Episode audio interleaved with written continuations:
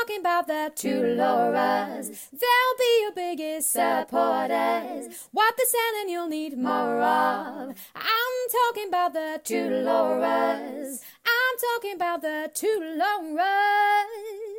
Welcome back to our penultimate episode of this mini series all about how you as a freelancer can scale your business. So this episode, we are going to talk about courses. We are referring to live courses, though, aren't we, Laura? I think self-study courses kind of fall into digital products, and we talked about those in episode 20. So you can refer back to that if you want to think about a self-study course. But yeah, live courses. Okay, so the question on everyone's lips, do we still need more courses? Yeah. From a personal perspective, in terms of like, do you need to still take courses? Yes, absolutely. Why would anyone stop learning? And because of that, there is always a need for courses. The digital course industry is massive, and it's just growing and growing and growing, isn't it? So yeah, there's always a need for more courses, and yes, what you want to teach might be out there already, but however you teach it will be different and will have its own spin and will be taught by you, so it will be different. Yeah, exactly. There are plenty of people out there who take, in many respects, identical courses, but they do that and take away different things because we, as people who train, will maybe train someone in a way that they take note of something that they've not maybe taken note of before. So before you all sit there and go, oh, well, I can't do a course, there's too many courses out there. You totally can. But as with everything, it's about knowing your audience. It's about knowing what their needs are. And it's also matching that up with what your interests are and what you want to do a course on. Yeah. And like, you might be listening thinking, well, I'm not an expert on anything. I can't do a course. But we all know something more than somebody else. And you don't need to be like the overall expert in the whole world on something to teach something. You just need to know more than the person you want to teach. Yeah. I saw something the other day, actually, and I can't even think where I saw it, which is really unhelpful. But it was basically saying you want to choose the topic that you could just bore the socks off people about. Now, I'm not saying that your course needs to be about boring the socks off. It means it needs to be something that you can talk about because you're really interested in it, you're kind of passionate about it. So the things that you might turn to like a family member and just start waffling away, and you can see their kind of eyes roll because they're not your target audience, but you're really excited to talk to them about it. They're the kind of things that that's your starting point. I'm not necessarily that is what you're going to necessarily teach, but that you want to always choose something that you're really interested in or you're really passionate about, because that is going to help. There is no point teaching a course about something that you just feel a bit about. Because it will come across, won't it? Yeah, totally. So don't think, oh, well, there's a gap here. No one's teaching this. I'm going to teach it because there's a gap. And actually, you don't give a flying hoot. It'd be like me teaching a LinkedIn course. Let's just say if there's a gap, it's probably because no one wants it. Well, possibly, or I don't know though.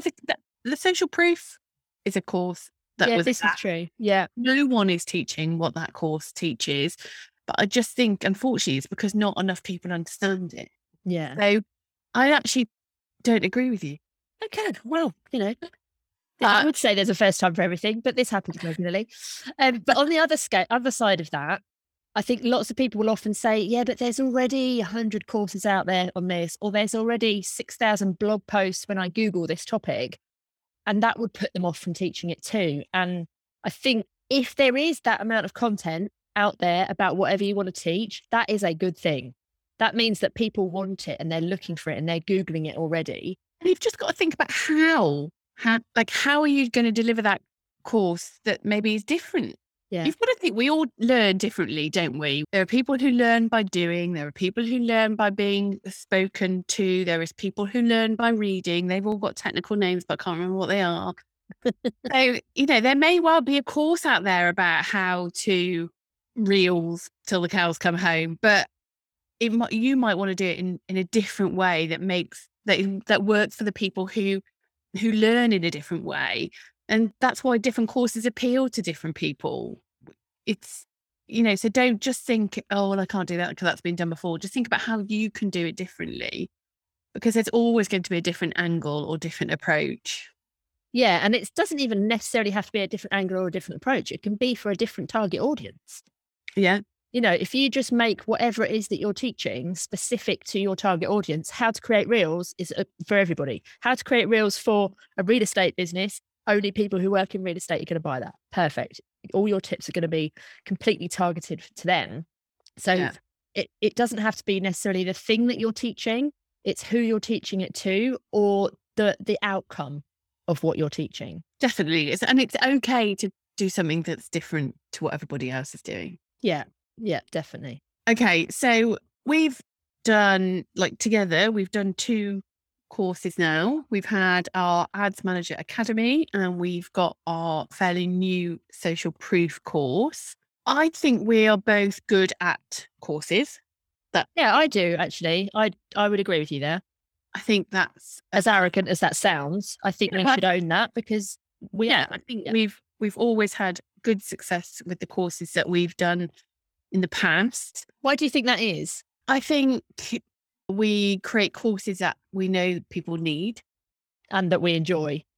And it's topics that we're passionate and enjoy. And that's one of the reasons why we retired our ads course, because we were kind of falling out of love a little bit in terms of delivering that course. So we are not afraid to, change things.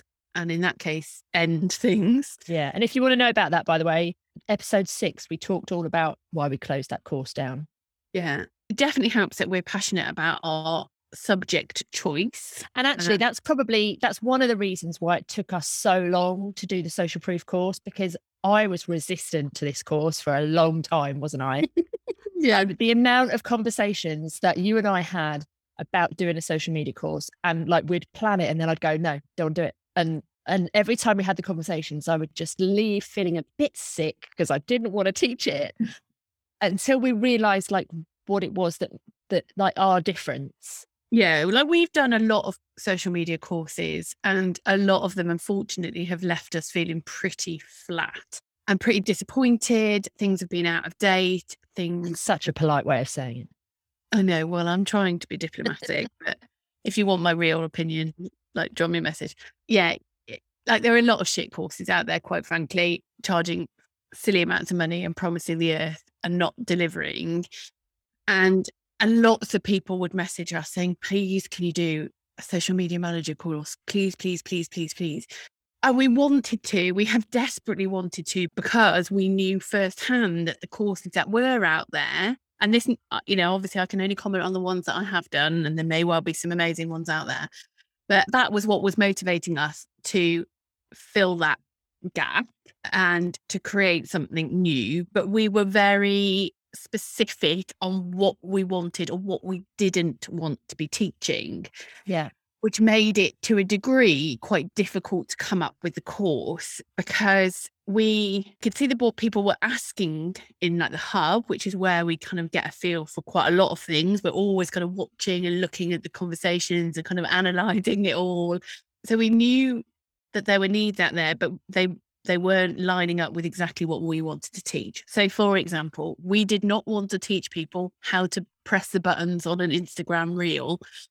We did not want to tell people how to set up a Facebook page. We didn't want to tell people how to create a Twitter account. We basically didn't want to teach anything that was going to go out of date the next week, because we'd been there and we'd done that with the ads course. And so this course, although we knew that there was a need for people to know the technicalities, what we were really passionate about is making people incredible marketers, and we could see where lots of people were going wrong, or we could see where people had been advised incorrectly on what social media marketing was. So that was our driver, wasn't it? That was our passion, and I think that is what has made it become a really successful course, because we had that drive and that passion to make a situation better. And obviously we've got a long way to go before we take over the world, but it's having that kind of fire in your belly to want to do something incredible is going to help anybody. Yeah. And I think when we were first talking about this course, not in the format that it is now, when we were first talking about doing a social media course, we were kind of getting in our own way because of what people think a social media course is. Yeah. And because there is this, like, most social media courses are very similar in how they're created, and they do teach like the platform specifics and things like that. And we didn't want to do that. It's very hard to get that out of your, like, your mind of how the course should be. And so we had to have help with that, didn't we? Because we just couldn't get past those hurdles of how we could structure what we wanted to teach without it being specific to like a platform, because what we teach in this course is, it will last forever. Like the strategies that we teach and the things that we teach are not platform specific. If Facebook was to close tomorrow and there was a new platform to come out, what we've taught on this course would work on that platform, and it won't, the stuff that we've taught won't go out of date.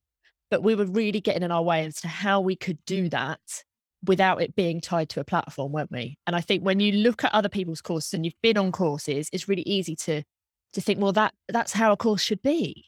But who says that's how a course should be? I think people think a course should take you from A to B to C to D to E. Yeah. Whereas in actual fact, like, Social Proof is not like that to a degree. There is a kind of essentially a path through it, right. But a lot of the learning was more about layering the learning as opposed to press this, then press that, then do this. Yeah, and taking a step-by-step approach. But we couldn't see the woods for the tree. So investing in people to help us was key to that. And that's a bit of a theme, actually, through a lot of what we've done over the last few years. We've invested in the experts. There's nothing wrong with saying, I don't know how to do this. And we needed fresh eyes, because this had been, as Laura said, this has been a conversation we have gone back and forth over for 2 years. Yeah. And we needed someone to just take all our notes in Trello, which were extensive, and basically throw it up in the air and see how it landed. So without a doubt, Social Proof would not be as good as it is without us having invested in that.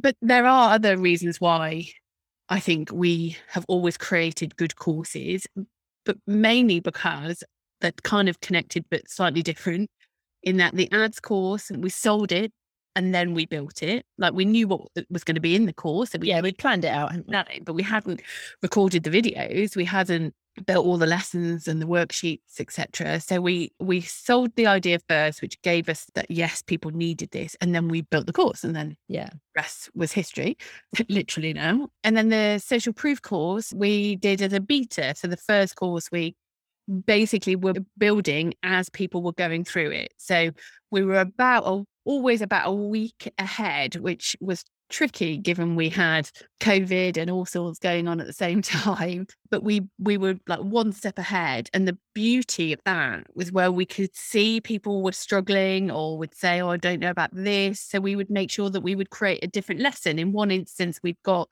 people were asking for more information on one thing that we touched on, but the actual full lesson wasn't till later. So we moved it. So we were able to be really kind of adaptable to the people actually taking the course. And I think that is invaluable, to get that live feedback as you go.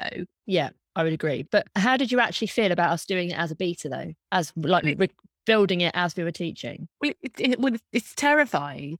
It was, wasn't it? The amount of conversations we had where Laura looked like she was going to have some sort of meltdown because there just wasn't enough time, or there was kids at home with COVID when we were meant to be recording things. I think, you know, to be fair, probably 2 years ago, I wouldn't have been as fearful as I was. But those first two modules of that course were built when I had COVID and I had kids at home with COVID. And so in hindsight, I was right to be bloody fearful, because that could have gone Pete on, you know. The amount of videos I had to keep pausing when I was filming because I was coughing away. So it is risky to do that, especially, you know, we had 45 people, I think it was, on the beta. There was a lot of people who were on that course and ready and raring to go, and we had to make sure we were always one step ahead. But I think on the opposite way, if we'd have built it and spent weeks building it and then sold it and no one wanted it, that's a much bigger risk. Oh, yeah, Yeah, without a doubt, because the amount of time that you would invest in building a course and potentially invest from a monetary perspective in, you know, your website or however you're going to build it, and then no one buys it. Yeah. Like, we didn't invest in help to build this course until we'd sold it. No. There's no way we would have spent that money if we hadn't sold it. Yeah. So let's talk about how we have sold our courses. So with Social Proof, for example, and I think this is important to say, like, there's so many different ways that you can sell your course. With Social Proof, we wanted to sell it because this has been hanging over us for so many years and talked about for so long. We knew unless we had skin in the game and people had bought it from us and we had to build it, we probably never would have got off our asses and built it. Yeah. So we sold it with no sales page, no real idea of what was going in the course. We literally had a checkout.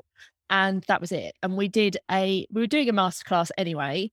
And I'm going to be brutally honest, and I don't know if Laura's going to like this, but it was literally like 2 days before we did this masterclass that I said to her, I think we should sell this course on the end of this masterclass. Masterclass had already been planned. We were planning to talk about something else at the end of it. And we switched it within like 2 days. Might have even been one day. Can't remember. Yeah.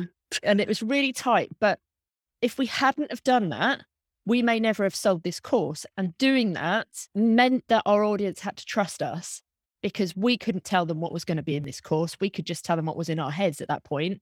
But they trusted us. And thank you, by the way, if you're listening and you're one of those people, that means a massive amount to us. But you trusting us to do that and knowing that what we would put together would be amazing comes from all the stuff we've done before. Yeah. Because if we'd have just gone out with this course and we'd never sold the toolkit, we'd never had the membership, we'd never helped people, why would anyone trust that we were going to give them what we were going to give them? You know, that was really, it wouldn't have worked. Yeah, I do think that you do have to have a good engaged audience. It doesn't have to be massive, you know, but you need to have people who trust you, or you're going to have to, you know, an incredible offer. Yeah. To get people to sign up for the beta. And I think for us, like you say, or you know, we didn't know what the course was going to be, but we did. We knew what it was. We knew what the outcome would be. We didn't know what it would look like. Exactly. So we knew our driver was we needed to make people into incredible marketers.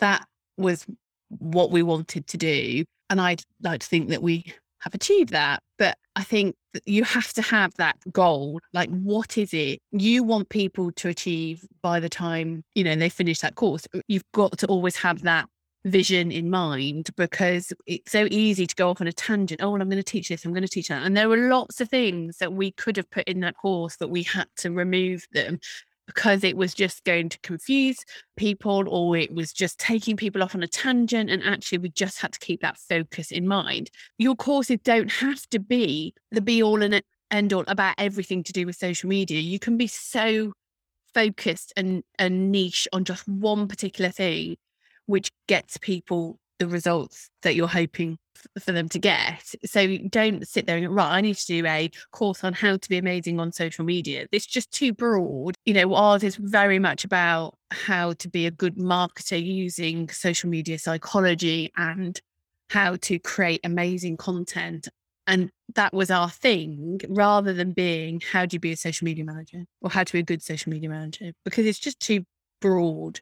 Yeah. But going back to how we sell. Sorry, yeah, I went as usual, we've gone off on a tangent.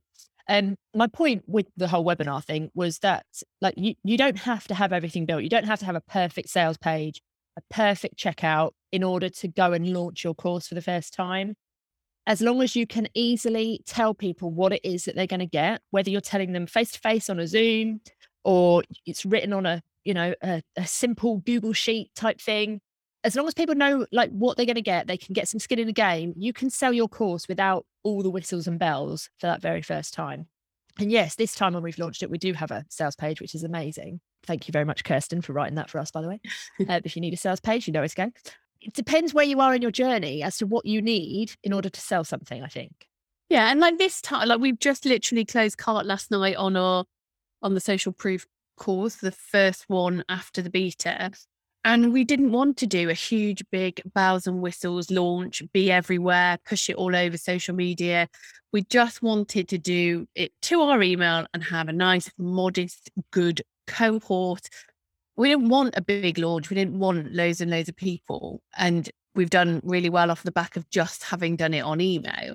So if you're sat there going, oh, well, I don't want to do big launches. You don't have to. Obviously, it works well for us because we've spent a lot of time on our email marketing. Laura Moore spends a lot of time on our email marketing, and we spend a lot and invest a lot on our list building, but you don't have to go all out there.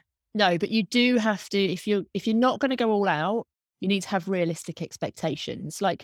When we went out to our email list, we knew how many people were on that email list. We had a percentage in mind as to how many people might join the course. And we were pretty much bang on with that. But if we'd have just gone out to our email list thinking that we were going to get thousands of people, we would have been disappointed, because that's not realistic. So you just need to, whatever your goal is, you need to make sure that it's realistic compared to what you're doing for your launch, compared to the size of your list, compared to the size of your audience, how many people are warmed up to you and all of that sort of thing. Yeah. And another thing I think you have to be prepared to do when you do courses is don't be precious about it. Don't think, right, I have created this course and this course is brilliant and therefore everyone's going to buy it and I'm never going to touch it again. Like, as we've mentioned, we've done courses which have been so out of date. And I think, the chances are you work in social media, that it's likely that you're going to cover platform-based lessons if you're going to do a social media type course. So you'll need to go into that knowing that you are going to potentially have to update it, and potentially while you're mid-delivery of course. Particularly if it's an Instagram course. Yeah, or Facebook ads. So just bear that in mind. You kind of need that mindset, don't you? That your course, when you first launch it, is beta, but it's always in beta because you're always going to want to make it better. You're always going to be tweaking it, refining it. Like the next time that we run Social Proof, there will be changes. Yeah. Because whatever we learn during this time, we will change and we'll add things, take things away, do whatever it needs to be done. Rest on your laurels, you?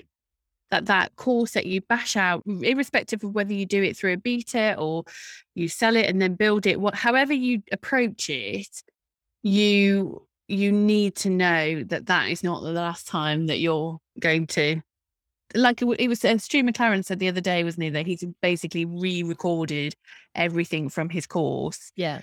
And that just shows, isn't it, even like the people who have had courses for years, successful courses, that they're still improving. So you have to have that mentality that you're prepared to improve. Yeah. And I think as well, remember how people consume your courses. And we know from our own experience, when we go through a course, the very first time you kind of go through it you almost just take the top layer, don't you, of that learning. And you sometimes need to go through it multiple times to get deeper and deeper and deeper. And so we've been through some courses numerous times, and we will go back through Stu McLaren's course again this year, for example. Yeah. And every time we'll take something different from it. So if you are constantly updating your course, people will come back and they will go back through your course again, because yes, they've done your course and they've learned that top layer, but they can always learn more, especially if you're updating that course and making tweaks and making it better. Yeah, no, definitely. I agree. Okay, so they're kind of our experiences of running and launching courses. So let's just give some tips on anyone who is considering a course, things that they might want to consider. Okay, so I would say, depending on what it is you want to do when it comes to how much money you want to make, I would definitely do a live launch. Make sure that you are launching at a specific date. The cart opens on a specific date. The cart closes on a specific date. So there is some sort of urgency for people to join your course. And your cart closes, the course then starts obviously sometime after that. But you need to have that scarcity so that people, A, join your course, they don't wait till next time, but also so it's just easier for you. It makes life so much easier if you have got an end date of when you're stopping that sale, that promotion period. Yeah. But it needs to be genuine. So when our cart closes, our sales page automatically redirects. We use a tool called Deadline Funnel. I'll put the link in the show notes in case you want to check it out. And so that means that if our cart closes at midnight and somebody goes on our website at 1:00, they cannot buy that course. But it doesn't need either myself or Laura to go and take the page down, because neither of us are going to stay up till that late to just take a page down. But if you don't do that, people don't believe you. That deadline needs to be real and it needs to be believable. 100%. Yeah. We highly recommend you sell your course before you build it. Like you want to know that people actually want to buy it. So don't waste time building a course that no one's potentially going to buy. So 100% do that. And also when you build a course, build it thinking, how are most people going to consume this? Like your main course, but also can you introduce anything like a VIP option for people who might need more support, might need more hand-holding? So that means you're appealing to different people. You're appealing to people who are going to do the course, they're going to implement it, they're going to just crack on through it. And yet, you know, utilize the support that you offer as part of that package, but you're also appealing to people with a VIP offer where they do need more hand-holding. They want more options to be able to talk to you, maybe face-to-face, whatever it may be. Yeah, and there will always be people who will buy the VIP. Like we will always, 9 times out of 10, buy the VIP. Yeah. If we buy the course. Even if we don't necessarily need all of the elements of the VIP, we're like VIP buyers. And there will always be people out there in your audience who will be your VIP buyers. Yeah, definitely. When you were talking about how people consume the course, I think as well, giving people your course materials in different ways. So like we use Searchie. So our videos, you can watch a video. You can watch a video with captions if you don't want to have sound on. You can just listen to the audio. You can download the transcript. And if you use a tool like Searchie, then obviously it's really easy. But it's important to think about how are people actually going to consume this? And this will depend on your audience. It might be that your audience are people who are in the car all day. So therefore, audio makes sense. They can listen to it while they're driving. And you'll know your audience and what they need. But if you can give them options, then that will mean that they will not only buy the course, but they will actually consume it and complete it. And therefore they will have wins. And then they will go and tell other people about it. Yeah. And on that point, this gathering social proof throughout your course and getting testimonials is so, so important. So you not only want to find ways in which you can get feedback from your customers, you know, how they're finding the course, because that, as we've mentioned, is going to be what you'll use when you want to make those improvements, but also those testimonials. And there might be strategic points in your course where you know that somebody will have a win because you've taught them something that they won't know before, or you'll teach them something and they'll go and do it and it will work for them, and you'll know that. And if there are those points in your course, that's when you want to ask for the win or the feedback or the stories that you can use in your marketing. And you can also consider, from that social proof perspective, you can consider things like Trust Pulse, which is what we use on our website. It pops up and says to people when other people have bought the course. So it kind of shows people that other people are buying it. It kind of gives you that reassurance that you're not the only person who is considering investing it, and in fact someone else has bought it. Yeah, and then the link for that in the show notes as well. Okay. You know, add to that if you've got a limited amount of people on the course and you can see on the Trust Pulse popping up in the corner of a sales page that people are buying it, then that is obviously going to help people make a decision potentially quicker. Also, going back to the gathering of the social proof, think about how you're going to use that social proof, because it's all well and good you collecting all these great stories and all these great wins from your course, but if you're not going to use them, they're not really worth anything to you. So you need to put them on your sales page. You need to put them in your emails. You need to put them on your social media, wherever it is that you're promoting your program, put them out there. But don't just put them out there when you're selling. When you're teaching that course, put those wins out so people who didn't join can see that other people are having wins, and then they might join next time. Yeah. And use them to gather more social. Yeah, definitely. You know, so when people are having shared a win with you, maybe they've emailed you and said, "Oh, I've just had this happen. This is as a result of the course." Go share that with other students, because it will give them confidence to share their stories. Because sometimes people don't like to feel like they're boasting if it's like a win. But if they can see other people are happy to share their win, then it might encourage them to do the same. And also that competitiveness in some people are, "Well, I want to share that. I've won this and I've done this." And so that also helps in terms of gathering that social proof, which is just so necessary when you're trying to sell things like courses. Because as we've talked about, there are so many courses out there. So to give people reassurance that other people have bought the course and other people have had success from that course will help you to continually sell it going forward. Yeah. Yeah. And I would also say, think about what's going to happen after your course finishes. Yeah. Is there something else that you can offer to those students that were on that course, whether it's more hand-holding, another course, and, you know, something else that they can buy from you that will help them to implement whatever you're teaching? Or is it some sort of back-end membership where they can go deeper on whatever they've learned, or, you know, get ongoing support? Because those people who you've taught are going to be like, they're going to be loyal fans of yours if you've helped them to have really good wins. So it makes sense that they're probably going to want more from you. So make sure you're prepared to answer that need when they start asking you. And if refer back to episode 22, where we were talking about memberships, if you want to consider adding a back-end membership to your course. Yeah, definitely. That's always an option you need to consider. Think of the end game. Yeah. As the start. Definitely. So I think they're certainly all of our top tips.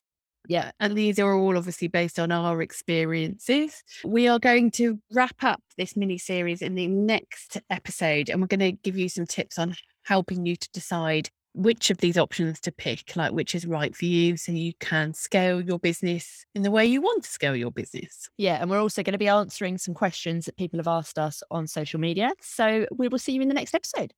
See you there.